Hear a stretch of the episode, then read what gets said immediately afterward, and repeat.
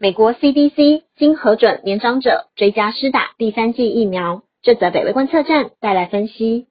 美国时间周四九月二十三号下午，美国疾病管制与预防中心 CDC 召开了关键顾问委员会，会中以全票通过，让六十五岁以上以及居住在疗养院的人追加施打第三剂 Fizer 辉瑞疫苗。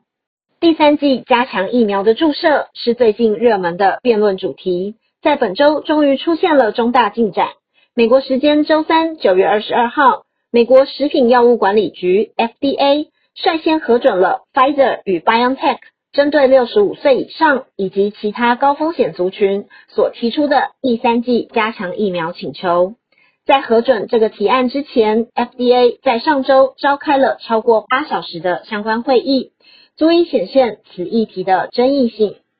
FDA 通过提案隔日的周四九月二十三号，CDC 便召开顾问委员会投票表决此案。表决过程中，委员会全数赞成开放第三剂 Pfizer 疫苗给六十五岁以上已经接种完两剂疫苗的人。除此之外，CDC 顾问也建议十八岁以上并拥有高风险疾病的特定族群施打第三剂疫苗。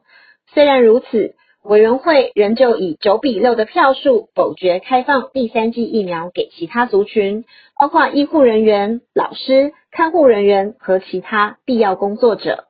虽然六十五岁以上的美国人只占美国总人口的十七 percent 左右，却占了因为新冠病毒而死亡的人数的七十七 percent 以上，因此被视为风险最高的一群人。这个族群会成为第一批追加施打疫苗的人。也因此情有可原，但是 FDA 与 CDC 的决议仍然引起些许反弹。首先，有些人反对第三剂疫苗普及化，其中有人认为这些紧急授权的疫苗所带来的中长期副作用仍然未知，而另外一部分的人则不满唯一被核准追加施打的疫苗是 Pfizer，因为若之前所施打的是 Moderna、AZ 或是 Johnson Johnson 疫苗。便无法受到此加强疫苗的保护。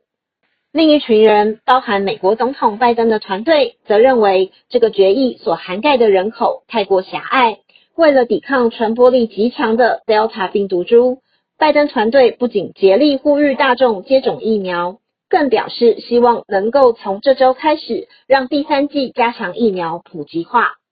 虽然此次决议并未完全符合期待。但是确实开启了第三剂疫苗普及化的可能性。耶鲁大学免疫学家 Akiko Iwasaki 表示，他反对现在就大量试出第三剂加强疫苗，并认为应该着重于让更多人有机会施打第一、二剂的疫苗。但是他也表示，让高风险族群如六十五岁以上的年长者首先施打第三剂疫苗是非常合理的。这则北威观测站就到这里，谢谢您的收看与收听，也请继续订阅北威频道，掌握重要分析。谢谢，拜拜。